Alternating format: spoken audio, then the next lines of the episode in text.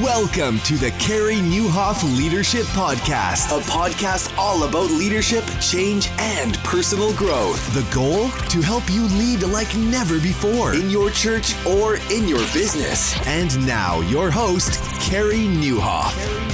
Well, hey, everybody, and welcome to episode 253 of the podcast. My name is Carey Nieuwhof, and I hope our time together today helps you lead like never before. Well, I'm really excited to bring you today's episode.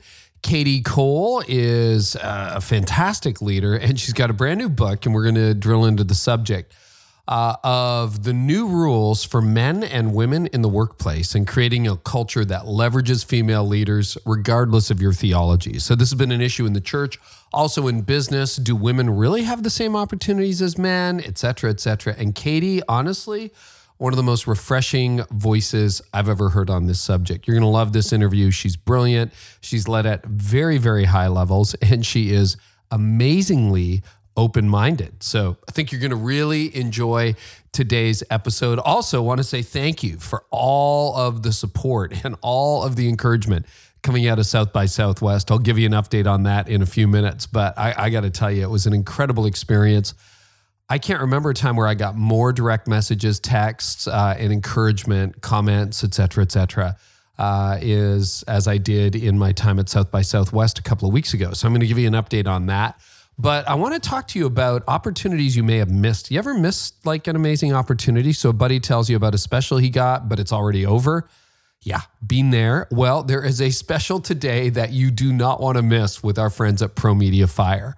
Uh, a lot of churches are struggling to try to make it in terms of social media, not enough budget, etc. Well, how about 40% off the media bundle for life? Now, this special expires at the end of March, which check your watch real soon. Okay.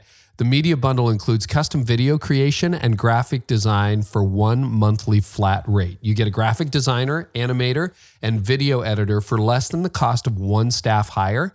They can make your sermon series graphics, social ads, sermon bumpers, whatever media your church needs. Check out their video and design plans at promediafire.com forward slash carey. This is the last month for the media bundle launch special. If you're listening later, it was March 2019. Don't miss it. 40% off. It's available only to listeners of this podcast, promediafire.com forward slash carey, and get all of your media needs met. Also, how's your time management going? You know, a lot of people set New Year's resolutions. I know we're four months on the other side, pretty much, of New Year's resolutions, uh, but life is busy and your phone's buzzing all the time. You got a million things to do. Your priorities get hijacked over the course of the day. If you haven't yet checked out the High Impact Leader course, it is open now. So head on over to the High Impact Leader. It's basically how I beat burnout and how I've stayed not only not burnt out, but like alive and well and doing podcasts and vlogging and speaking and preaching and writing books for the last 13 years. So I share my whole system with you at thehighimpactleader.com. Check it out. It's an online course that you can do on demand on whatever device you happen to be on anytime. And I would love to welcome you into the High Impact Leader. Get your life, get your leadership back. Go to thehighimpactleader.com and uh, yeah, love to see you inside that course and get you reclaiming time and energy and get all that working in your favor. Well, once again, hey, thank you so much for South by Southwest. It was really hard to describe how awesome that experience was. Um, I, I, blogged about it. We'll link to it in the show notes about uh, seven things I learned at South by Southwest. But even being with a crew that just generally doesn't go to church was so refreshing. Speaking in front of a crew that never goes to church, really fascinating. But best yet, just an amazing opportunity to connect with people. And like it's really cool. Preachers never get invited to speak at events like South by Southwest. So to be there was exceptional. I hope to go back in the future. And I just wanted to say thank you so, so much to all of you. I know some of you voted back in August. I was part of the panel picker uh, program for South by. And uh, yeah, things went really, really well. And um, we will link to the blog post where I talked about it so that you can uh, check it out. Okay. You'll find all that in the show notes and a whole lot more. But in the meantime, my conversation with a woman who, who I really have enjoyed getting to know over these last few months. She's got a brand new book called Developing Female Leaders. She has been an executive pastor at a very large church, served in a number of church and corporate positions, and I think is one of the freshest voices out there, perhaps the best on the new rules for men and women in the workplace. Here is my conversation with Kadi Cole. Well, Kadi, welcome to the podcast. Thank you, Carey, so much. It's really an honor to be with you, and I'm excited to talk about this subject. Well, it's nice to to meet you. We're doing this virtually. You're in West Palm, which is always fun. Yes, and usually sunny. Is there anything bad about West Palm Beach? Uh, the summers do get really warm. I think people don't realize that we just have reversed uh, seasons. So when we have little kids, we spend our summers inside in the air conditioned playground at the mall, but we spend our winters outside. So it's opposite. well, I'd, I'd take that. That's pretty good. Yeah, the winter is very nice, though. That is true. And you and I were saying we're speaking at an event uh, probably after this or before this airs in England together. We're doing a few days with some church leaders who have gathered from across the UK and part of continental Europe. So that'll be a lot of fun. It will be exciting. I'm excited to go over there and meet them and hang out with you. So it'll be a good time. Well, Kadi, almost everywhere you've gone, you've had like this rocket ride into the executive level of leadership. So tell us a little bit about that. Oh, gosh. Well, I d- haven't really ever thought of it that way, but I have been really privileged to uh, have some wonderful leadership roles really uh, from early on. I think I have a, am um, just blessed to have a unique set of gifts that people like to applaud and promote. So I bring, you know, organization to chaos. I like to teach people and I love to interact with folks. And um, I'm also a two on the Enneagram. So that always makes me willing oh. to help out in whatever place is needed. So leaders tend to love that about me, especially in Christian ministries. So, uh, yeah, I was a nurse professionally first. That was my first career. And that's how I ended up in Florida from the Pacific Northwest and uh, worked in psychiatry and uh, throughout different places in a hospital, and then eventually moved to a Christian university here in town and uh, became dean in student development, overseeing health and wellness, and eventually residential life and programming. And from there, I was recruited by my church, which at the time was a couple thousand people and growing rapidly. Uh, one site, we didn't know to call it one site then, but it was one site, and I came on staff to help them. Um, kind of scale the growth and just sort of, we were kind of just holding on for dear life because things were taking off and we weren't quite sure how to build the systems or how to structure things. So I came on and helped the executive and senior pastor work on those things. Now, were you there before the transition at Christ Fellowship to Todd and Julie from coach or after? Oh, no, before. So I went on staff there around, uh, I think in the year 2000. So Coach Tom was the senior pastor and founding pastor. Todd was the worship leader at the time and just transitioning Aha. into the executive pastor role. He's had every job in the church, I think. Uh, and uh, yeah, so we were we were multiplying and uh, growing and trying to add staff and structure and those of your leaders who have kind of gone in that those early days of high growth that's a really wild but exciting time so we were just trying to figure everything out Mm. So we're going to talk about women in leadership, and I thought you wrote an incredible book on this, and I don't say that lightly. We have a lot of authors on the podcast, and uh, no, seriously, it's I told you before we started recording, it's the best book on women in leadership I've read, and one of the things you do really cleverly because I thought I wonder where theologically. Uh, you're going to land. And there are a couple of times you use the word theology aside, and then you even have like a theological primer in your book about the different positions. So if you're listening from a business context and you're like, what are they talking about? Um, there, there is in church world, shall we say, a difference of opinion about the role of women in leadership. Is that fair to say? That's an accurate statement. Yes. Yes. Okay. So I know business people are like, what? Uh, but anyway, uh, theology aside, can you really address, and that's where I want to start, can you really address the issue of women in leadership while putting theology aside because we have egalitarians, complementarians listening to this, and some of them, if they got in a room, would really have serious disagreements. So, can you just address this issue without, you know, having to take a position on it?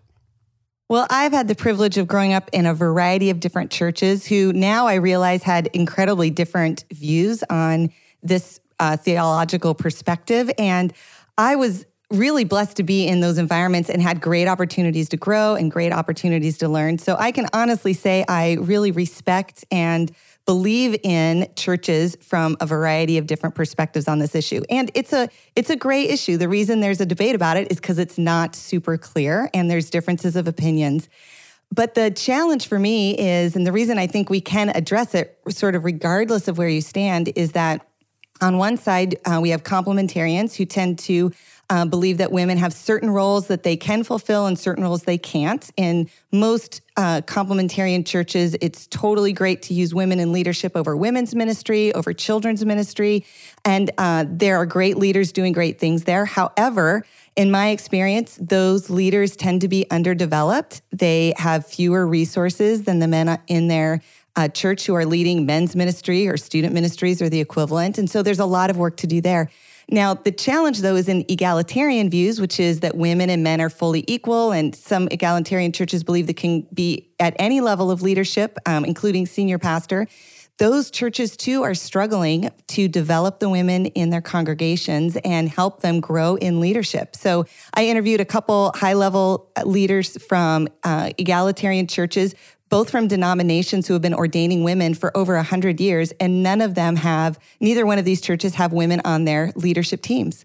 So mm. they are also trying to kind of crack the nut. And a big piece of this is, especially in America, but I think even now that I've gotten to know some friends in Europe about this subject, we've sort of historically had these cultural perspectives of gender roles that are keeping women from really excelling into the leadership they can contribute. And many of it is inherited. And so a piece of this book for me is just trying to raise those issues, not trying to change someone's theology. If you have a conviction about something, I want to support you in that. But if you do have a conviction, let's get the most from the women that you uh, have in your congregation and who have gifts that they can bring to really help you fulfill the mission of your church. It was interesting to me because often the, you know, books around, you know, so and so in leadership, where it's a, a, people group or whatever, they tend to have a perspective and there tends to be an argument. And what you said was so interesting that you've worked in egalitarian and complementarian settings where there was a ceiling on your leadership theologically, and you were okay with both. Yeah, I think for me personally, I never felt called to be a senior pastor. Um, and I didn't necessarily, I didn't go to seminary. I don't know that I necessarily should be teaching the Bible every week. So those things that were sort of out of reach to me didn't really offend me or bother me because they weren't my calling. I think it's different for women who feel called to those things and feel limited.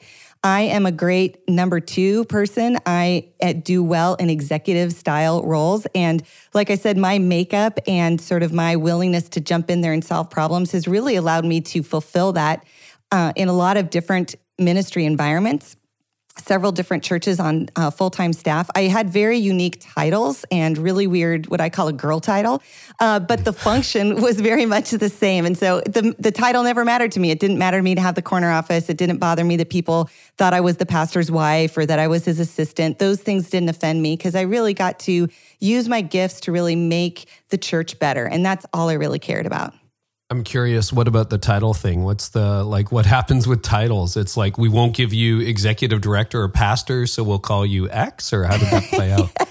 That's kind of exactly right. I know, unless you've done it, and I have a feeling there are many women leaders like laughing and rolling their eyes right now with me because it's mm. hard to, to believe what happens. But um, so I can think of a church I worked at, and um, I was fulfilling. I was basically taking over a role that was filled by a man before me.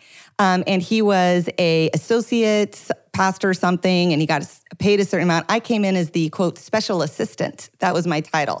so I, you know, I had more degrees than he did. I had way more leadership skills. I had overseen bigger budgets and I probably expanded the role, I think, under my leadership from what he was doing, but I got paid less. I got a weird title. I took over his office, but no one ever came to see me there. You know, it just has these kind of different nuances. And I think that's one of the things I'm trying to raise in this book is that if we actually stop as leaders and take a look at these systems and titles and ways we sort of inadvertently send messaging about women leaders we'll realize we're being in many ways we're saying one thing and doing something else. So on one hand they were saying kadi we value you. We know you have a lot of gifts. You are really making a difference here. And especially in private i was very affirmed but in the public world or from my business card, it looked like I, you know, answered the phone and sort of reconciled the visa statement. And so as a leader, it's challenging to have influence and exercise authority that hasn't really been given to you and yet at the same time still get the project done still deliver on goals and do it all while being you know likable and sort of in in connection with everyone and building peer networks and you know all those challenges that we all have as leaders. There are some additional challenges for women in church leadership like that that just it's not closed doors. They're just more doors you have to open yourself. And not everyone can mm-hmm. figure that out always well, and I think I think because obviously, you know, the book's either just out or not quite out yet, and I had the opportunity to read it ahead of time. But I think what, you know, is so helpful to me, number one, you as somebody who's always worked alongside women, you you actually have women in your congregation. So regardless of your theological position, you know, at least half your church, often more, is female. Uh, secondly, I'm married, as I was sharing with you before we started recording, to a very gifted woman, you know, who's a lawyer and a pharmacist and soon to be an author. And so I'm very familiar with the skill set that God has given uh, incredible women and have worked alongside many, most of my team right now for this podcast, women, you know, et cetera, et cetera. But it was it was convicting because I realized, ooh, I'm probably guilty of like some false ceilings as well as you know, open as I try to be but you started your book. Is the opening line something like "You have good hips for birthing"? Is that is that actually the opening line of your book? I that is the opening right line. It's I'm hoping uh-huh. people open it up and, and keep going. So yeah, I was uh, in my early 20s. I'd graduated college and moved to Florida from the Seattle area and I uh, found a great church and I was volunteering at the singles picnic. I'd probably been there like three months and uh, they put me in charge of the greeter table. So I was handing out name tags and welcoming everyone. And this guy, you know, now I'm in my mid 40s, but at the time when you're 22, a mid 40s guy at the singles picnic is a little creepy anyway. And he comes up and, and he says, uh, Boy, you have really nice birthing hips. And I just probably why he was single in his mid forties. Yeah, yeah, could clue, clue us in a lot. It mm-hmm. was it was one of those just awkward moments uh, because you aren't quite sure what to do, and I'm trying to be you know Christian and welcoming, but it's very awkward and and so and what do you say to something like that? I'd never been complimented on that before, but it was good to know. so that's so that's I think that was the it. one of many awkward moments in ministry that I'm sure everyone experiences. I'm sure men have them too, but I don't know that many men get that kind of comment. Can you you you run through a list of things that you have actually heard or the people you interviewed and I wonder if you could just sort of give us just a, a snippet of that list because I, I hope I haven't said but I have definitely heard all of those things in my journey in leadership. And this this just orients around uh, sort of the invisible barriers, the things we do that we may not even be aware of that are not helpful. Yeah, well, and I think I want to start off by saying the reason I actually wrote this book is not because I want to help women get higher in leadership or fulfill things. I care about that, but I really wrote it because of all the amazing pastors who are men who are trying to do a good job about this and are trying to lean into the conversation and are trying to make headway and care about this issue, or at least care about the women on their team or their own wives and daughters. I just have met so many in the last couple years. And yet they'll tell me these things that they say to the women on their team. And they really don't realize how harmful or at the very least awkward these kinds of statements or attitudes are and what they tell women that are, is inadvertent.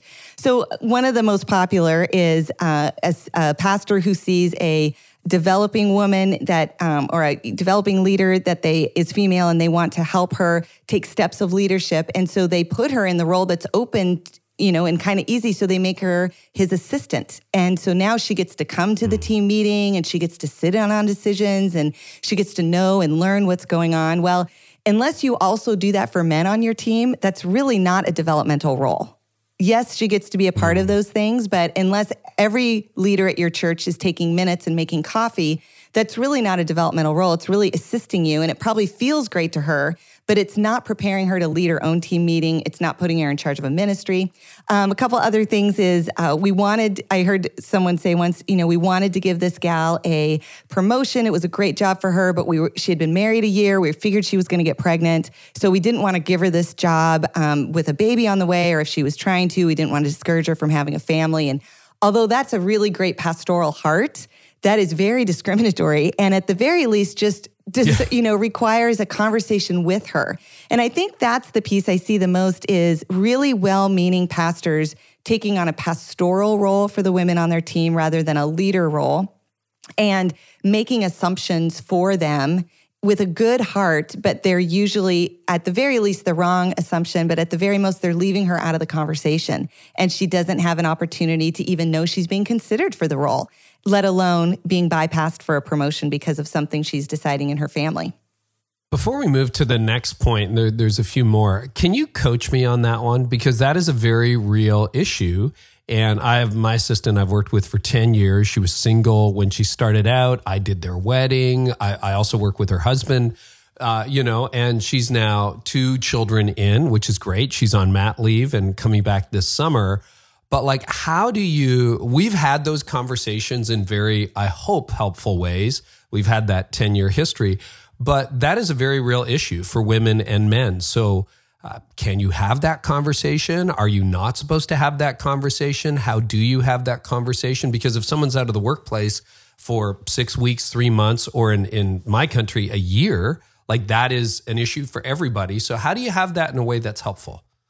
Yeah, I think for me, I found the most helpful is to realize you're actually having two different conversations. You're having a leadership, uh, supervisor, boss, employer conversation, which has some really significant HR and legal ramifications to what you say mm-hmm. and how you say it and, and how you approach that but you're also someone's pastor. And so you have a heart for them and you want to guide them through these challenging early family years. It's not easy to know when you're a woman who has great leadership gifts how to steward that well because uh, I I know some women who feel like they want to cho- they don't want to be home with their kids and they want their career people and but most of the women I know feel torn. I want to be great mm. at both and how do I make that decision? And I actually could really use a pastor in my life in that moment to decide do I want to have more kids or is my potential in the kingdom through ministry greater than my potential as a mom? Is there a way to have both? Is will my church work with me on that? What should I ask my boss for? And so when uh, leaders who are pastors and bosses go into that conversation, there are two sides to it. And I've just found it really helpful to name which side you're talking about. So I want to have a leadership conversation with you as your employer. Here are the things I want you to know. I see this in you. I see these things in you. We have this new job coming up. I think you would be great at it. Now I want to flip hats and I want to talk to you as your pastor. And I want to say, I care deeply about you as a person. I would never want you to feel pressure to take on more at this church than is healthy for you in your marriage. I want you to be the best mom that you can be. And there will always be room for you here God isn't limited by your parenting. And so mm. your life is long. You can have everything. You may just not be able to have it all at the same time. How can we support you as your church family in finding and fulfilling your calling? In fact, all of your callings. How can I pastor you? Which is a totally separate conversation then. will you take the job and how long will you be gone on maternity leave? Does that make sense? Yeah, yeah, yeah. No, that's really helpful. And you know, that that's not unlike our conversations that we've had you want to try you're really happy for her as a person as a friend as you like i'm cheering for you and then you have a separate conversation about so what does this mean like for work? Right? And i'm always trying to not put pressure on while at the same time as an employer you're like yeah if you want to come back tomorrow you can come back tomorrow. Right? Like you know so it's that it's it's it's that's super helpful, and that's that's for everybody. I mean, anybody who's a boss or a supervisor in any way uh, goes through that, and increasingly it's for dads as well as for women, right? For moms. absolutely, yeah. The the tide is shifting on that for sure. It's a conversation everyone's trying to sort of renegotiate and find new ways. I I want to encourage uh, leaders to really be open to new ways of thinking about that, and just encourage you to think about the long play when it comes to uh, especially young leaders who are in that those family years, both men and women, but particularly women, because when you champion a woman to build her career as she's parenting, there is a loyalty that comes back to that that is hard to replace or get anywhere else. And we know that. We know that if there's someone who lets us take maternity leave and our job is still there or something similar, or we can flex our work time while we have small kids or work more during the school year and less during summer so we can be home a little bit more or just more available that is that is gold to me when I'm trying to meet all the demands that uh, are on my life and all the opportunities God has given me. I want to steward all of it, and I really believe there's a win. Like I think I can win at all of it in some way or another. So being able to really kind of play the long game with someone and know that on the other side of those early, especially the early parenting years, there is a commitment and a vitality and a uh, contrib- ability to contribute, I think that's so much greater when someone has been through that and learned to juggle all those things. And their ability to minister is so different when they are on the other side of parenting. And so we want those women to make it in ministry over the long haul. We don't want just everyone to go, work till they're, you know, be in ministry till you're 25, then you stay home for 20 years, and then you, I don't know what you do on the other Re-enter side. Re-enter like, at 45 or 50, right? Yeah, yeah. Let, keeping a foot in is hugely valuable for me as a female leader, but it's hugely valuable for the church as well. Well, and you know, the gig economy and remote work and virtual offices and virtual teams just make that easier and easier every year with technology. Absolutely. Yeah. And I think we'll be continuing to see that uh, reinvent and be more the demand. And so I would say, to business leaders, particularly, you probably are already looking at this because the marketplace is a little ahead of the church, but especially in churches, just to be open to how we think about these things differently. And uh, there's a lot of best practices out there about how to steward that well. You don't have to be worried that someone's just at home, you know, reading magazines and doing her laundry. Like she's she's huffing it. She's making it happen. She's a hustler. She can do it. Well, you can make the argument that virtual teams are actually more efficient than uh, in-person teams. But it's so funny how uh, you know I'm just going back in my mind to when I was in law, and I mean I remember can this person work part time was a serious conversation and now it's a joke you know because you don't you don't have to show up chained to a desk from 8 to 4 i mean you can work off your phone work off your ipad your your laptop from your home from a coffee shop you know with, with you can work from 3 o'clock in the morning till 7 if you want to. Like there there is so much work that can be done. And uh, we live in an age where more is possible than ever before. So anyway uh, you know I, it's it's interesting too kadi. I read a piece and i may have the number wrong but it was staggeringly high something like 70% of Generation Z, which is basically college and younger, want to work in the gig economy. Like they don't want a traditional job.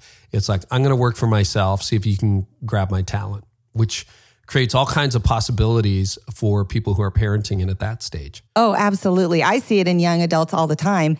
Uh, I have a 15 year old, even he sees it that way that uh, why would you be chained down? I want to do this thing at this time and I only want to work during these hours. And so the flexibility and the ability to perform versus clock in for hours is a huge motivator for them.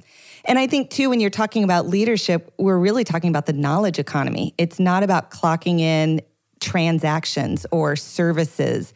We're talking about having people's brains working on, on problems and, and creating solutions and connecting with people and and leading. And that is something that kind of never shuts off for most of us. And so the ability to be at the right meeting at the right time and then have those things percolating in the background, even while we're, you know, putting kids on the bus or whatever, you know, those things are kind of a 24/7 job anyway. So the ability to just steward our time better and and be able to meet all of those demands at one time is really exciting to think about.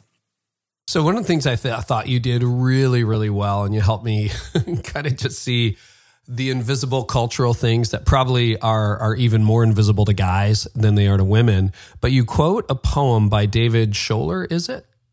Which, yes. which was hundred percent in jest, but really revealing, listing ten reasons men should not be pastors. And uh, do, do, you want to just read some of the? I mean, people should buy your book; they really should. But you want to just read a few of the reasons that men should not be pastors. And if you're going like, "What?" Just just listen in because this was this was brilliant. I'd never seen that. So this, yeah, it, it is in jest, and I'll tell you, it was actually really convicting to me because I realized how many things I had absorbed incorrectly about really what God says about women. So, uh, ten reasons why men shouldn't be pastors. Number ten, a man's place is in the army. So the equivalent to that is, you know, a woman's place is in the home. And so we don't really think about that for yeah. guys. Uh, one of them says uh, their physical build indicates that they are more suited to such tasks as chopping down trees and wrestling mountain lions. It would be unnatural for them to do other forms of work. Keep going. Right, one of my favorites. That was, yeah. That was brilliant. Uh, men are too emotional to be priests or pastors. Their conduct at football and basketball games demonstrates this often. Uh, pastors need to nurture their congregations, but this is not a traditionally male role. Throughout history, women have been recognized as not only more skilled than men at nurturing, but also more fervently attracted to it. This makes them the obvious choice for pastoral ordination. And then my personal favorite, number one, men can still be involved in church activities even without being ordained. They can sweep sidewalks, repair the church roof, and perhaps even lead the singing on Father's Day. By confining them to such traditional male roles, they can still be a vital, important part of the life of the church. Wow. Yeah, I mean, I read that and and it just it challenges so many assumptions in a very humorous way. And I think that was my biggest takeaway from the book. And I mean, you do you deal with so many issues and and and we'll go in that direction. Uh, but thank you for sharing that. That was really good. So that is David Scholer, uh, 10 Reasons Men Shouldn't Be Pastors fascinating. Yeah, I, I think one of the interesting things about gender bias is it's there are many things that hold women back, but there are many things that hold men back too, because men carry just as many gender biases. And for my friends who maybe aren't good at chopping wood and wrestling mountain lions, you know, there is a challenge for men to feel like they aren't manly enough or they're not strong enough leaders or they they don't like to speak in public. And so how can they have a role in the church? I think that is just as damaging to men as some of these female gender roles are to women. So part of it is just challenging our assumptions about how we look at people and realize that the uniqueness of our giftedness, there's more variety than we realize between just male and female. There's the individuality that God gives us and having freedom to be fully who he made us to be. Mm. Okay, you say that women experience a sticky floor. Can you explain that? Yeah, so this is sort of the second part to what we all probably have heard about, which is the glass ceiling. In the church, we call it the stained glass ceiling, which are sort of organizational barriers or systems that keep women from advancing in leadership. The sticky floor, though, is something that sort of holds her back for different reasons. The sticky floor are internal things that tend to uh, keep women from pursuing leadership or advancing in leadership, and they're they're more what's going on in the inside of her. So, a couple examples. Uh, one especially female leaders tend to really battle perfectionism and uh, you know wanting to be great at everything wanting to be great from the very beginning. There's one uh, research project that i talk about in the book where uh, when they gave um, men and women a job description men tended to feel uh, that they could apply for the job and probably do a really good job performing if they uh, were 60% confident of the tasks or skills needed on the job description. So if they felt good about 60%, they could go for it. If a woman looked at the same job description, she had to feel confident about 100% of the things on the job description wow. from day one before she would even apply. She wouldn't even apply for the job to see if she would get it. And so that has huge implications if you think about it, because we might post a role for a staff position or even a volunteer coordinator of, you know, the greeters or whatever. And a woman's going to look at what you're asking for. And if, and if she doesn't have 100% of those things from day one or has never performed the job before, she feels like she's not qualified. But we know in leadership development, no one goes into their next leadership role having done it before. That's what advancement is all about. So every new job is new. And so we have to help women kind of overcome that sticky floor piece that says I have to be great and perfect from the very beginning. The second side of that is uh, really perfectionism is a symptom of, of insecurity. And one of the other pieces of insecurity is this idea of the imposter syndrome. Maybe you've heard it before this idea that mm-hmm. you kind of feel like you're a fake or you don't really belong, or they're going to discover that you're not as good as they think you are. And so women battle that uh, usually more often than men, and definitely in a church environment where they feel like leading might actually be wrong or they've experienced people telling them they shouldn't be leading or shouldn't be taking charge or their gifts are not welcome, that imposter syndrome gets really inflated for women. Um, one other one that's very interesting is that women tend to wait for someone to notice their performance or their contribution. They're usually not quick to offer it. They don't tell people about things they've accomplished. They don't like to write a resume. And so when you're a church leader and you don't really know who's getting the job done and you have these, you know, quiet leaders just sort of serving, waiting to be noticed, we're really at a disadvantage because we need to know what people are good at. We need to know what they've accomplished. That helps us know what their potential is. And so women tend to hold themselves back because they don't want to talk about themselves. They don't want to let people know. They kind of take too seriously Christian humility to the point where they actually aren't even a part of the conversation. So those are some examples of sticky floor. We go into quite a few more of them in the book. So how do you do that without being seen as um, aggressive or self promoting. I mean, that's the line you're getting to, right? Yeah, it is a fine line. I'm sure men deal with this also. Uh, for me, I think the advice that I got from most of the people that I interviewed for the book is just the need to be honest. You know, Paul talks about like being sober about ourselves. And just if someone says, Hey, have you ever done this before? Would you like to, you know, close in prayer? Just saying yes, or yes, I've done that before, or I would love to do that, instead of kind of going, oh, I don't know. I'm not sure if I'll be good enough. You know, just that kind of seeds of doubt really isn't very godly. Um, that's different than going for something or demanding to be seen or meeting with the senior pastor and showing him your resume. Like that's the extreme. We don't want to be that. That's what we're all afraid of becoming right? Yes. Women are afraid of becoming that. We don't want to be that person. Uh, but if someone asks us, or if we do have an opportunity and and we have experience with something, we should be forward in offering it and saying, "Hey, you know, I'm a CPA. I'd love to help you figure out the church finances if I can ever be of service." You know, that's very different mm. than demanding someone affirm you for gifting or give you a role or demanding leadership. That's not the leader we want to recruit. We want to recruit humble leaders, but we want to recruit confident, uh, honest leaders also. So I'm going to ask you some personal questions. How did you get noticed? Uh, you keep ending up in these executive roles. So how did you navigate that? Did you apply? Did you get invited? How, I'm just curious how that worked out in your life. Uh, most of the time, I got invited. I think uh, I've I've been someone that's really tried to bloom where I'm planted, and so again, I think if if you're someone who can identify problems and likes to solve them, that is pretty easy to notice in people.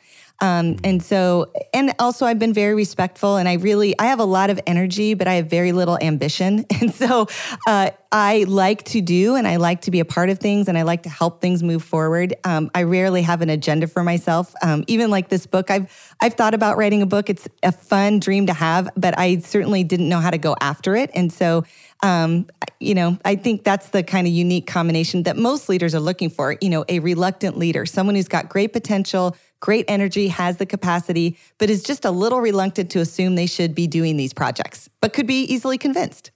Well, somebody who puts live events together a few times a year, you know, it's it's axiomatic among event planners that the person who wants to speak at your conference probably is not the person you want to speak at your conference, and the person that you have to nudge or invite or uh, hope to get is probably the person you want, which is which is interesting. It's just a human thing.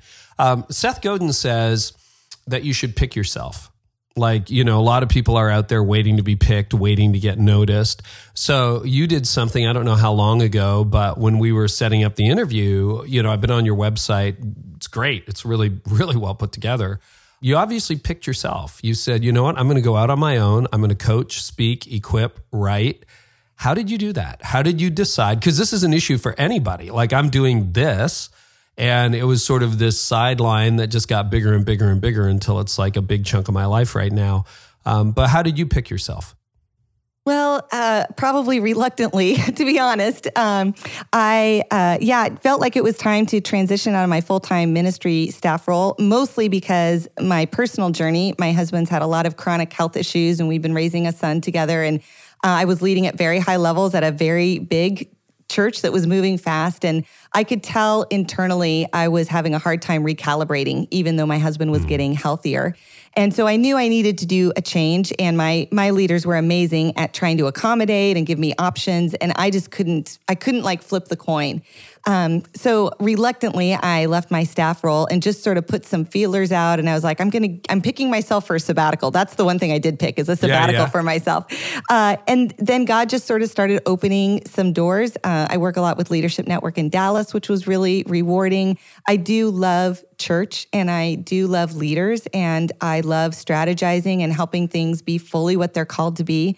And so, you know, one door kind of led to another. And this, you know, the website I have now is not the website I started out with two and a half years ago. That was more just sure. like me and a, you know, an email.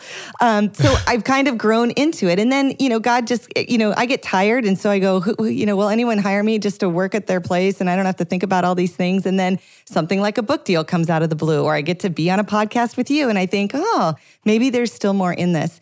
I, I think too, you know, um, life often imitates art. I think for me as a female leader, uh, because I was very comfortable and somewhat wired for a number two role, um, I never had to worry that number one was in my future. I knew I would never be a mm. senior pastor. I didn't feel called to that. I was in churches where that wasn't even on the radar. And so there was a lot of safety for me in that.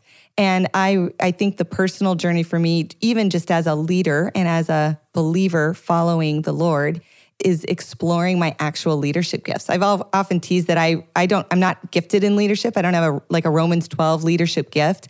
I'm a learned leader. Everything I know about leadership I had to learn. It's it wasn't intuitive for me.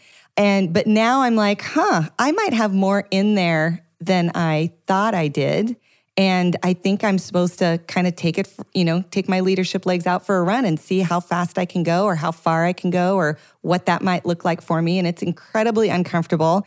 I don't enjoy it, but I enjoy the process of living by faith at a deeper level and expanding my own abilities. And um, I think confidence is probably the right word. Um, like the my ability to to conquer some things mostly at the helm of the leadership decisions.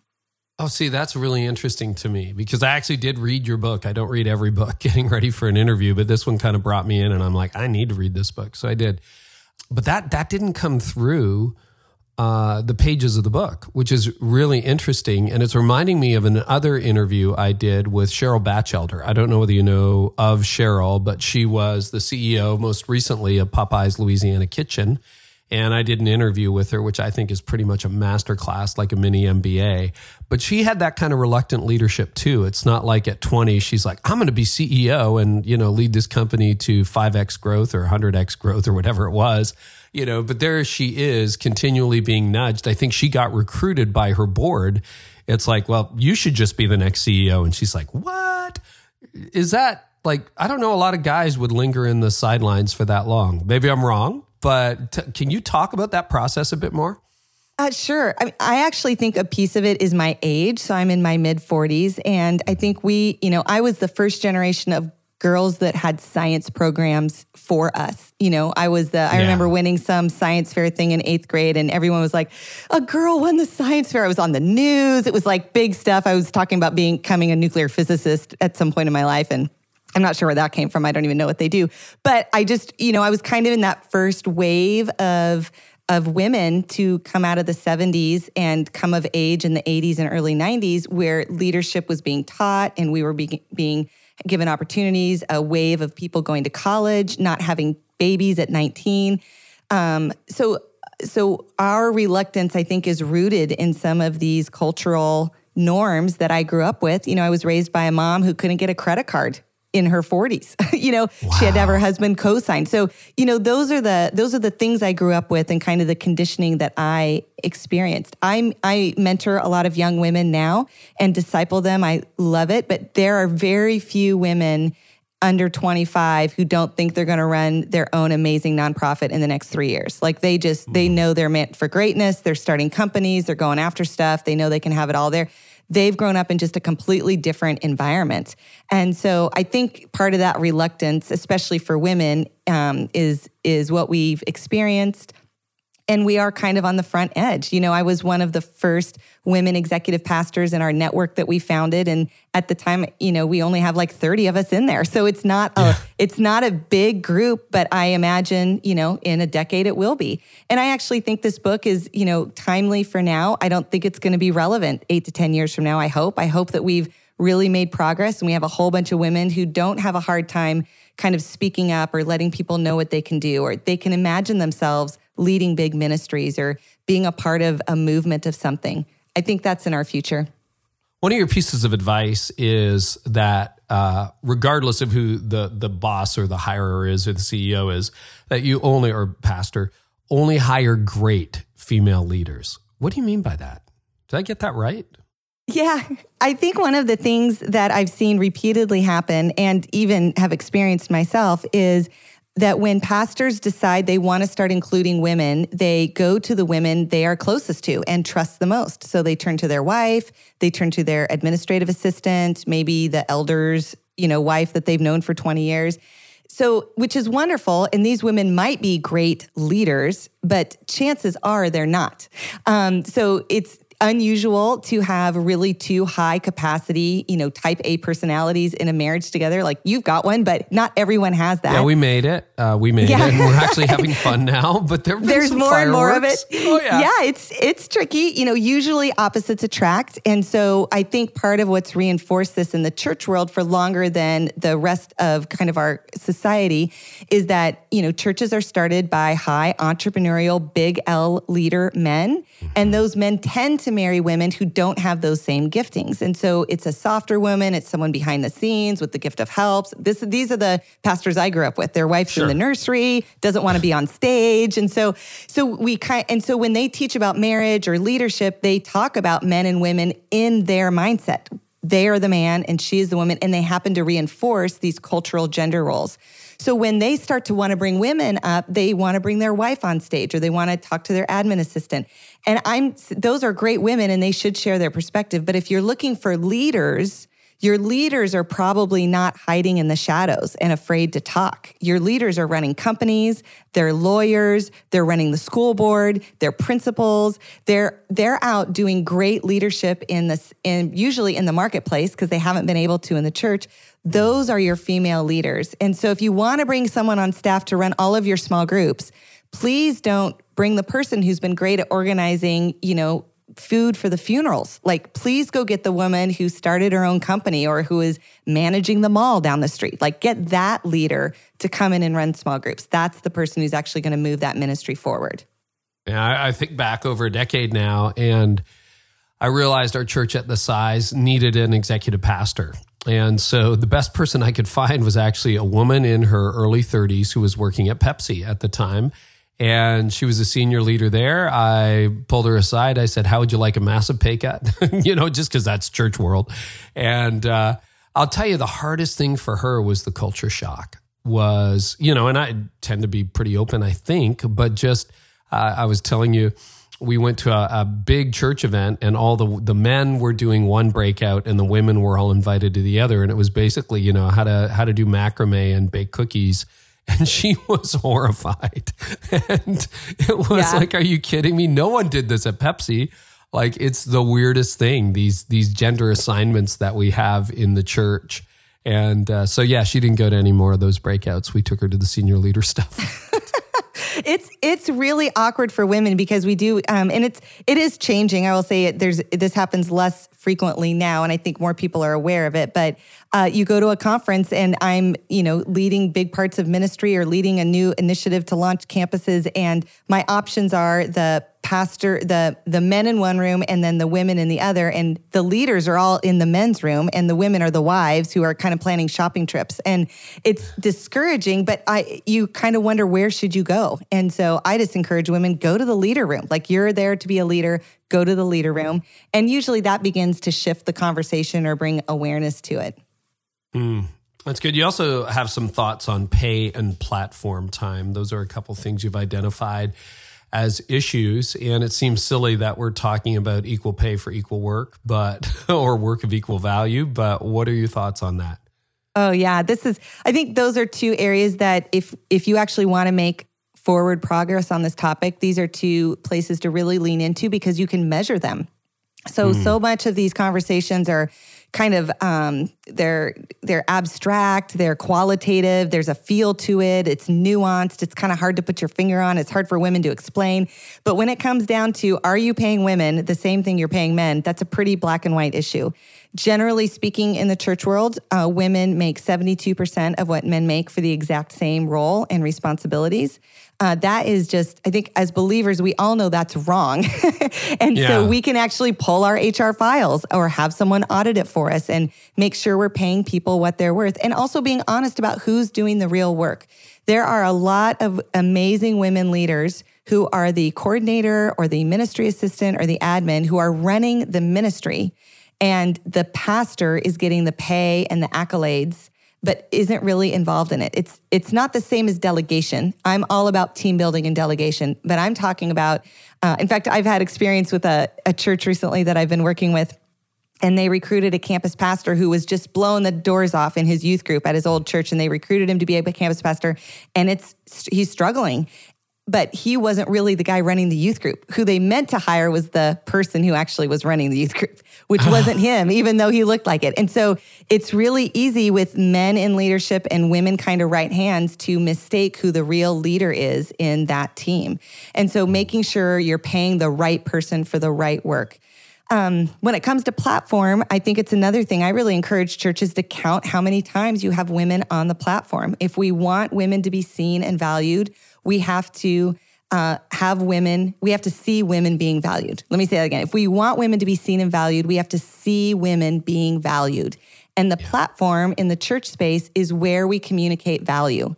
And so even if you're not into women preaching, which that's that's the theological issue, I'm not even talking about that. I mean, getting up and giving the welcome giving the announcements. I don't know any guy who likes to give announcements. So find some women and let who are good communicators and let them give the announcements. In fact, assign them to do it. Get women on your platform and help just it changes the dynamic in the congregation when they see a woman doing something that is important. It changes the entire conversation and it tells especially your young women that there is a place for them to contribute in ministry. Marrying the guy at youth group who feels called to be a pastor is not your way to have influence in leadership being someone who has skills and can do something, that is how you can have leadership and influence here. No, I think that's really good. I want to run something by you. It's not so much a question as just an observation, but you know, as someone who's spent a lot of time trying to help our board, our elders set reasonable compensation levels for men and women. One of the things I've found really helpful because if you've been with someone for a while, it can get muddy. It's like, well, we give them a raise last year and the year before. So I always flip to okay, if this person was gone today and we had to hire their replacement, male or female, what is that going to cost us? And sometimes you realize, oh my gosh, there's a $10,000 gap. Or like, I know I'm not going to get someone at this level, which tells me that person is underpaid. Is that a, would you think that would be a helpful way? to value like if this woman wasn't doing the job and you were going out to hire a guy to do it tomorrow what would you pay that guy pay her that amount. Is that a helpful way to think about it? I think that's a brilliant way to think about it. Absolutely. And yeah, I think we're really talking about in the leadership space, we're talking about the value people bring more yes. than the number of hours they work. And oh, so yeah. the whole hours thing is just so, I don't know, 20th century. yeah, and I do think that uh, it's unfortunate. I work with a lot of leaders, men and women, who who leave their church for a better job and then get recruited back and earn huge like, like tons more money because they got recruited back. And it just, mm-hmm. I would, I just would love for people to be able to stay on their actual team and grow in their leadership significantly without having to leave in order to be fully valued. That would be a great next step.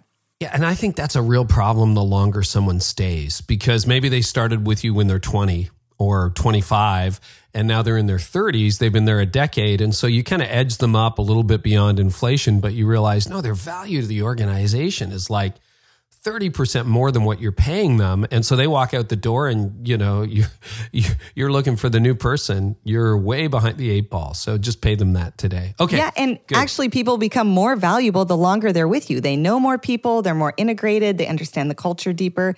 I, I don't want to pass by what you just said too, where um, if if you're looking at equal pay, you're asking yourself, what would we do for a man to come in and do this role? Because I think there is still a lot of assumptions that women don't need to earn as much money, or if they're married mm. to someone who makes a lot of money, that they're not the main breadwinner. And so those sort of things just need to not be a part of our decision making and conversation anymore. I talk about in the book, I have a, a really good friend who's an executive pastor, and she basically gives back a bunch of her salary every year because they don't require it to live. But she would have a totally different experience if she were just paid a secretary's salary rather than being paid what she's valued. And yet the church still benefits from it. So just making sure that we are paying people what they're worth and that we're making and testing the male female thing to make sure we don't have some unconscious biases against paying women high value jobs. No, I think that's so good and value to the organization, right? What you say. So if somebody has a wealthy spouse, male or female, doesn't mean you shouldn't pay them a salary. It's like pay them what what that job is worth, and then if they want to donate it all back, let them donate it all back. Because at some point, if they leave, you're going to have to hire that position anyway, right? Yeah. Okay, good.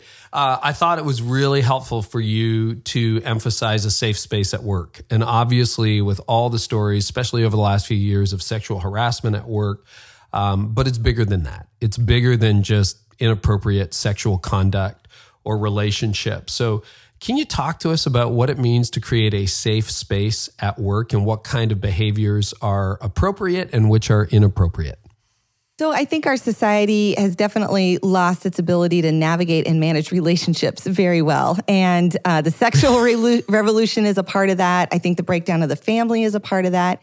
So, one of the things I talk about in the book is our need, especially as spiritual leaders to be re educating our leadership, our teams, and our churches about how relationships can work and how God sets them up. And so I talk a bit about uh, Joseph Myers' book, The Search to Belong, where he, I think, does a beautiful job laying out four different kinds of relationships and sort of the physical, emotional, spiritual boundaries that happen for each of those. So there's public relationships that are distant, you know, aware of people but distant. There's social relationships. There's personal relationships like our friendships and immediate family. And then there's intimate relationships, which are reserved for really just husband and wives and maybe, you know, parents with small children. It's it's close proximity. And we have a tendency in church, I think, to over communicate the need for connection and intimacy and authenticity and community. You combine that with a culture that we've all grown up in with which isn't teaching these proper healthy boundaries.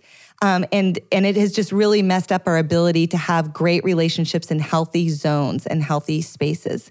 And so I think that is a huge to me that's an underlying foundation to make sure people are actually coming at this from the same mentality. It's not just about not sleeping with your coworker. It's not just about not pinning some girl down, you know, or making thinking some yeah. really horrible statement. It's about stewarding our relationships. And John Ortberg does a great job uh, talking about uh, this idea of the sibling test that really we're a family and our relationships, especially in the church, should be like brother and sister. We are a family as Christians and we're supposed to be brothers and sisters. And so our treatment of one another should really reflect that. My relationship with my husband is not a sibling relationship. We do things siblings should not do.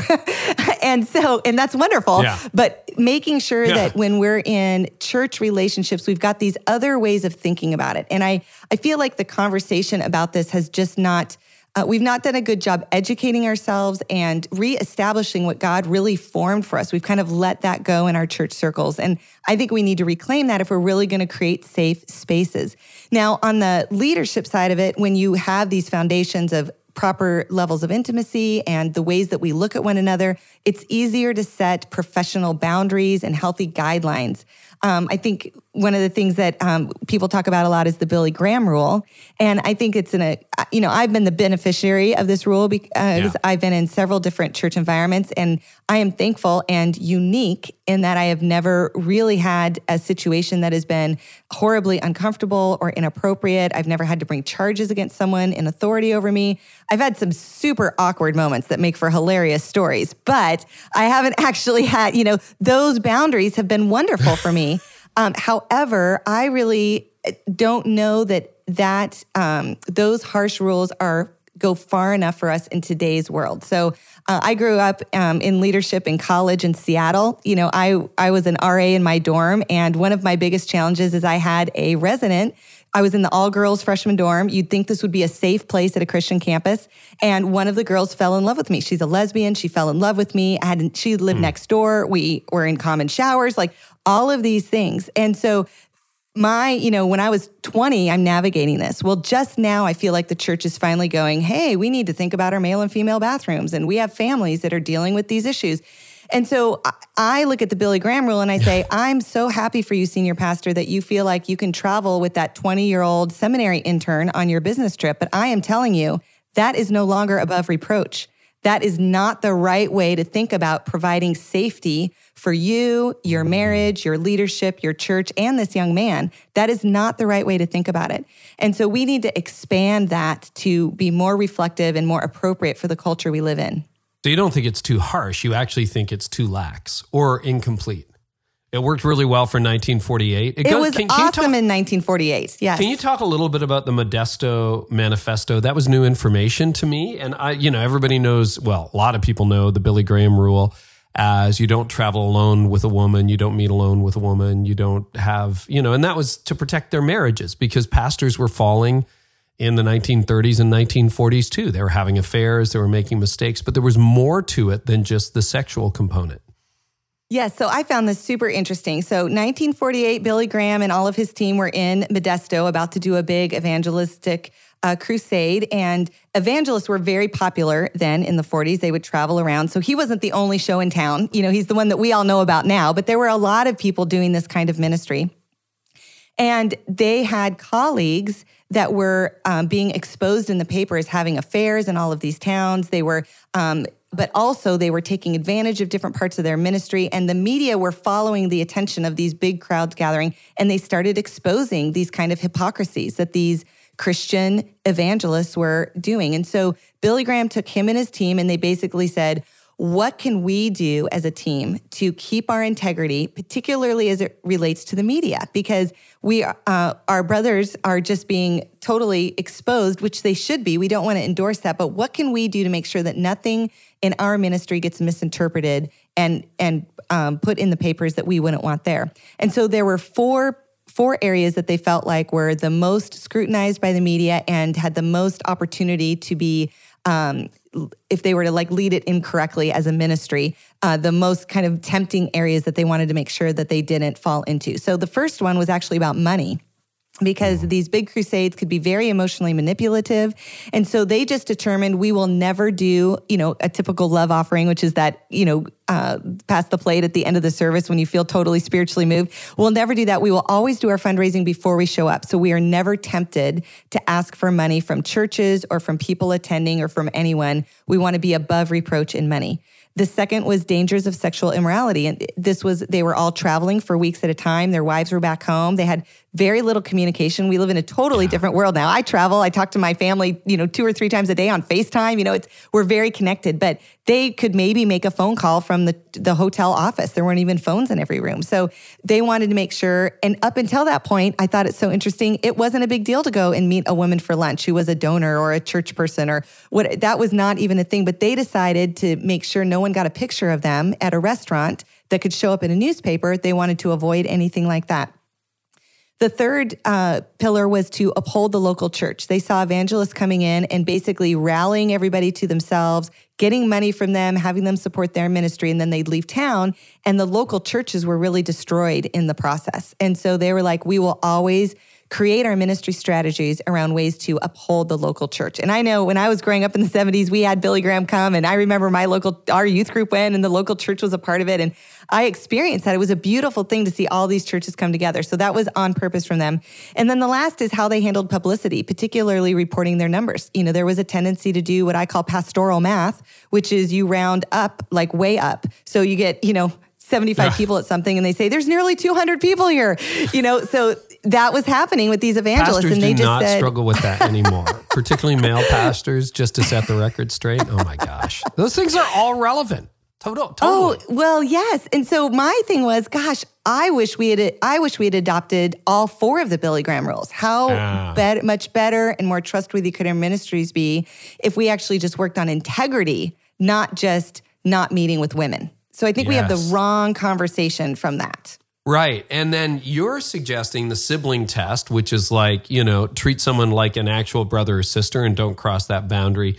The screen test and the secret test. So, can you go into those? Because I thought this is your expansive definition. It's like it has to be more, um, yeah, it has to be bigger than just I'm not going to have lunch with you. So, what are what are the other Right, two? The screen right. and the secret. So the other two that John Ortberg lays out for us is the screen test that you can ask yourself, I'm in a conversation or I'm in this situation. And if someone were to take a movie of this and play it back to my spouse or my leaders, would I be embarrassed? Would I be ashamed? Would I need to be defensive?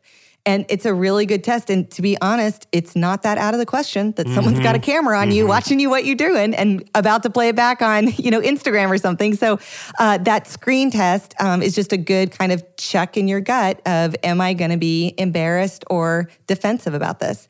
And then the third one is the secret test. This has to do with inappropriate intimacy. Am I keeping secrets with this person that no one else I don't want anyone else to know about.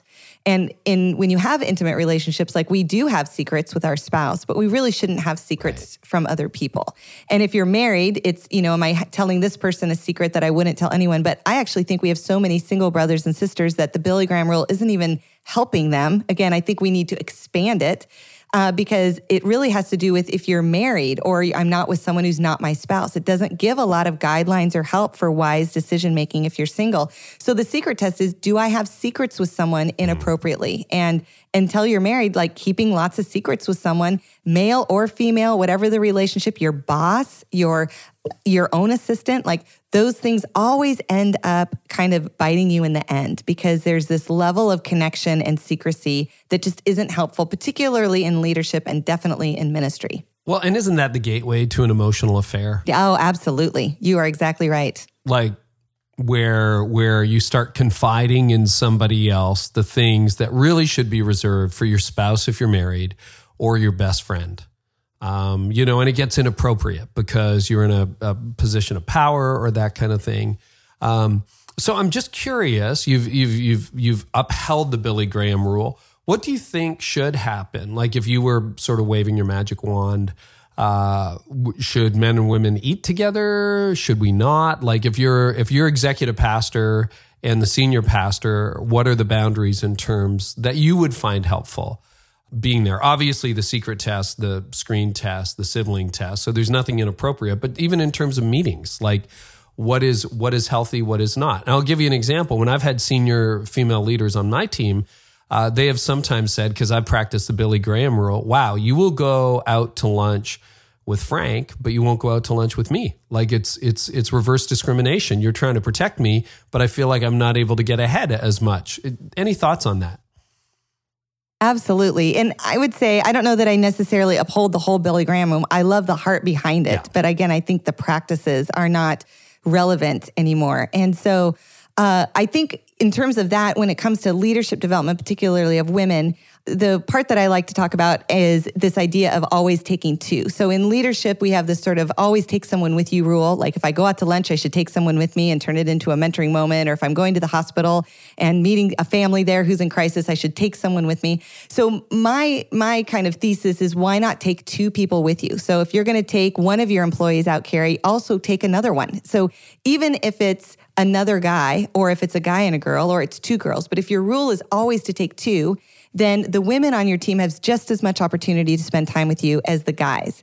And that's where it does feel discriminatory because those casual conversations, those uh, affinity connections, the um, the casualness, the friendship that builds, the chemistry, the understanding of your mind and your vision and where things are going, all of those really the higher you go in leadership, the more those nuances matter.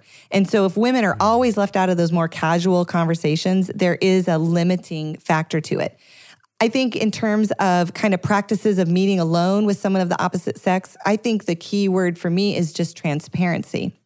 So I think some practices that many churches have, the Billy Graham rule for most churches is more than just eating alone with someone.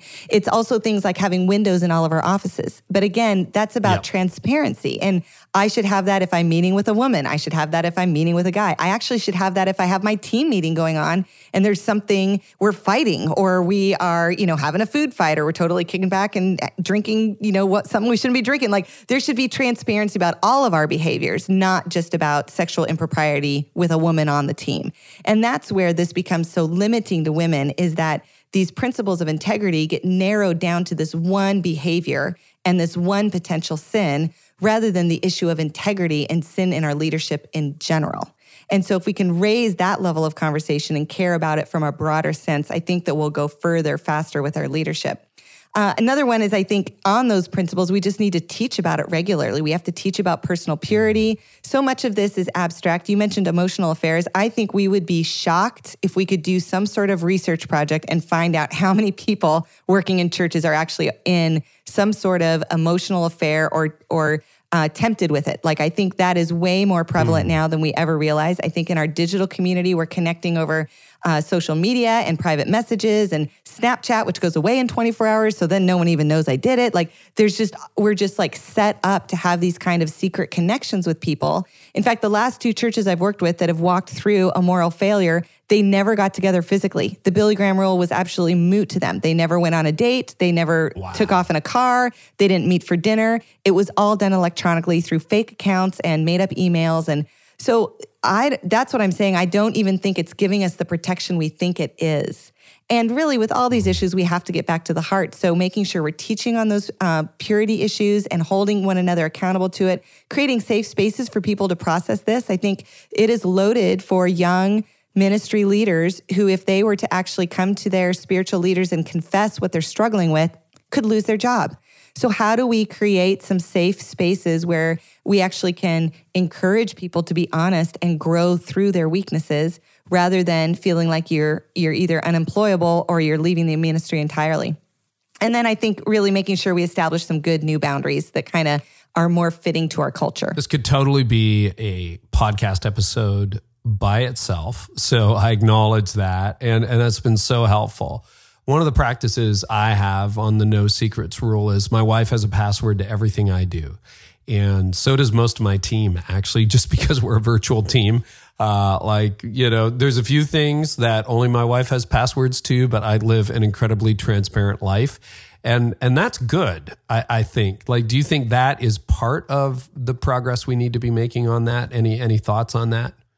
Absolutely. I think I think the more we can uh, position our own lives to be transparent and open, we position ourselves to have built-in accountability. Yeah.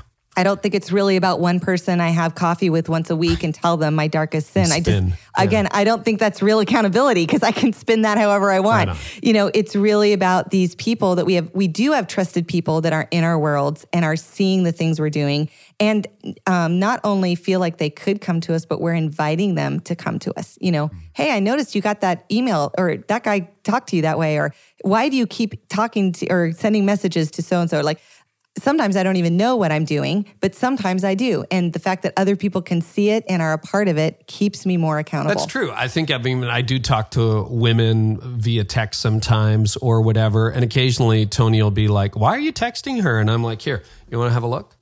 And and I mean that. Like, go look at the message thread, and there is tremendous relief for me as a man, and I think transparency in that. So Yeah, and I think great. too, it does free it up. Like I, I know uh, because I'm not on a church staff now. This was like a question for me. Like, whoa! Now that I'm not forced to live under the Billy Graham rule, will I meet a guy for coffee? I don't know what I want to do about that. Talk to my husband about it. Talk to my family, and um, and so just having the transparency and accountability that people know where I am and know what I'm doing, I actually have more freedoms to connect with more people in more ways because it's all within appropriate boundaries and the right kind of transparency and accountability. So I always joke that you know I can't go um, when I was on church staff. I can't go sit in a in a uh, Starbucks with someone where there's 30 people around and everyone can hear my conversation. But I can be in an office with some guy all day that works for me. You know, the chances of having inappropriate conversations are greater in my church office than at Starbucks. So just thinking and, and challenging our assumptions about w- what is actually functional and what's actually helping. Well, and it kind of goes back to the idea that no external regulation is going to solve a problem of a lack of internal discipline. In other mm. words, your your internal discipline, your internal tegri- integrity uh, will will make you rise or fall as a leader, and external regulations are only going to make you more devious, right? Oh, that's like so true. Yeah, okay. so true. Well said. Good. Kadi, I can't believe the time's just flown by. Um, anything else you want to share? And then I'm going to ask for a few first steps because people might be going, oh my gosh, now what? Like we are a disaster. So uh, when it comes to creating a great work environment for women or really for anyone, what uh, any final thoughts from you? Uh, yeah, I, I just want to encourage people. I think this is this does feel like a minefield a lot of times, and it feels loaded and emotional. And there, for many women in particular, there are a lot of emotions about this, and um, it can be easy to sort of want to pull back from it because it's intense, or you don't know what you're walking into, or you don't want to be, especially the bad guy in the situation. And I just want to encourage you that the guys who are making steps forward and are asking questions and really listening to what women have to say it has really been beautiful to me to watch the healing that is taking place and the beautiful outcomes that are happening. And it might be bumpy along the way, but there is really, I really just see the Lord bringing a great unity about this topic. I'm hoping this book has some practical steps to help you know what to do and how to do it if you're unsure. Um, but I, I really am encouraged about. Uh, that the future, you know, I, I, hear our culture say all the time the future is female. And I actually resisted writing a book about this because I didn't want to be lumped into that. But I really mm. do think the future is together. And so if we can overcome some of these cultural things we've inherited and really um, forgive one another for things that we've experienced, maybe not directly from each other, but from what we've had in our church histories, I think we can really help the church move forward in this topic. And most importantly, we can have more leaders working in local church, caring about people, sharing the love of Jesus, ministering to a lost community. That's what this is about to me. It's not about women, it's about having enough leaders released to fulfill the mission that God has called your church to. And I think this could really be a way to unlock some potential that right now is sitting dormant. Well, and I just got to say, uh, one of the things, one of the reasons I was so anxious to have this conversation, it's been confirmed in the interview, is I just, so much of the conversation around this area has an agenda. Like you just feel like, whoa, I'm stepping on a minefield. I think you diffuse the mind and mine. And so I'm really grateful. It's a book I'm going to be sharing. It's a philosophy I'm going to be sharing, and I, I think I think it's exactly the conversation we need to have in leadership as we move forward, regardless of your theology. Uh, so, Kadi, any first steps for people who are like, "Wow, this feels like a giant mountain to climb"? What's one or two things leaders can do in a very practical way that will uh, make it better? Well, I think one of the most important things that all leaders can do, whether you're male or female, is to talk to some women leaders in your church and just ask them about their story. You know, what is it like to be a leader here? I really want to understand. And then really taking the time to listen. I think it's it's easy for all of us to just jump to conclusions or kind of put our own assumptions into someone else's story, but even the act of asking and listening is incredibly healing to women who have felt overlooked or passed over or undervalued. And so, even if you just had one or two conversations in the next week, it could really begin to open your eyes and it could really bring affirmation to some of the women on your team.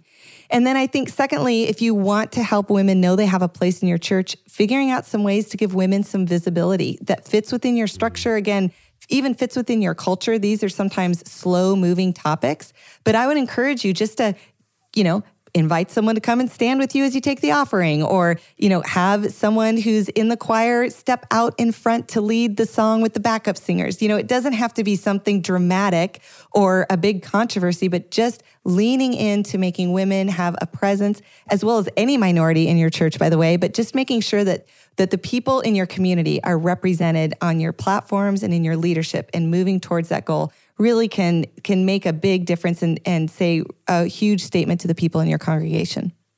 Well, Kadi, your book's a gift. Tell us about the title, the release date, and where people can find it. Sure. It's uh, the title is Developing Female Leaders, and we're releasing it on March 5th. Although you can put a pre order in now if this is coming out before then. Uh, yeah, I should know that, but I you can uh, find out more information either at the website for the book, developingfemaleleadersbook.com.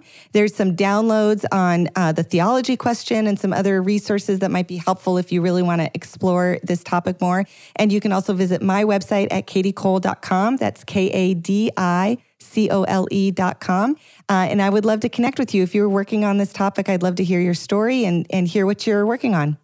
I would just say uh, one final word. Men, you need to read this book. Seriously. Probably even more so than women. Guys should read this book. It's a super, super helpful gift. Kadi, thank you so much. I'm sure this won't be the last time. Thank you, Carey, so much. It's been a pleasure. Well, that was refreshing, wasn't it? Hey, you're going to want more. So head on over to the show notes. You can find them at careynieuwhof.com slash episode 253. Everything will be there, including transcripts if you're a transcript person. Thank you to all of you who continue to leave ratings and reviews. They mean a lot. We are climbing up to a thousand reviews on iTunes. So thank you so much for that. And wherever you listen to this podcast, just share it with your friends, uh, put it on social. And we're so grateful for that. Hey, uh, do not miss out on Pro Media Fire's special. They've got 40% off their Pro Media Fire bundle. Okay. So this is their media bundle, and it's 40% off not this month for life. For life. What will that get you? Sermon series graphics, social ads, sermon bumpers, whatever media your church needs. So go to promediafire.com forward slash carey before March 31st to get 40% off. It'll be there in April, but you're going to miss the deal. So 40% off promediafire.com forward slash carey. Get 40% off for life. That opportunity is going away soon. Now, this podcast is not. So we will be back with another episode actually in two days. Later this week, we are going to sit down, have a great conversation with Haydn Shaw. He is back on the podcast talking about generational differences and how to lead through generational tension at work. Here is an excerpt. So here's what's interesting about this horror tells us what we're scared of horror films as a okay, society. Yeah, yeah, yeah. I'm still old enough to remember doing atomic bomb drills in grade school. We had Godzilla, we had Mothra, we had these big monsters that would land and scare a lot of people in Japan. And then we ended up with Xers, and the birth rate was so low with Xers. They're so, so much smaller of a generation. And the sociological explanation for why Xers are smaller is their parents didn't want them. The movies were about the devil baby child. So we had a whole genre of the evil baby child and going all the way to Children of the Corn when live births were over 3 million. And Children of the Corn was one of the few Stephen King flops. Huh didn't do well because we then had Raising Arizona, Three Men and a Baby, and Baby Boom, which were low budget breakout films. And we gone from Children Will Eat Your Life, and then children, instead of consuming your life, they transform your life. All right, so that's coming up in a couple of days. Again, subscribers, you get that automatically. To subscribe is free. Thank you so much for listening, everybody. Uh, we will be back with a fresh episode on Thursday and I hope our time together today has helped you lead like never before. You've been listening to the Carey Nieuwhof Leadership Podcast. Join us next time for more insights on leadership, change, and personal growth to help you lead like never before.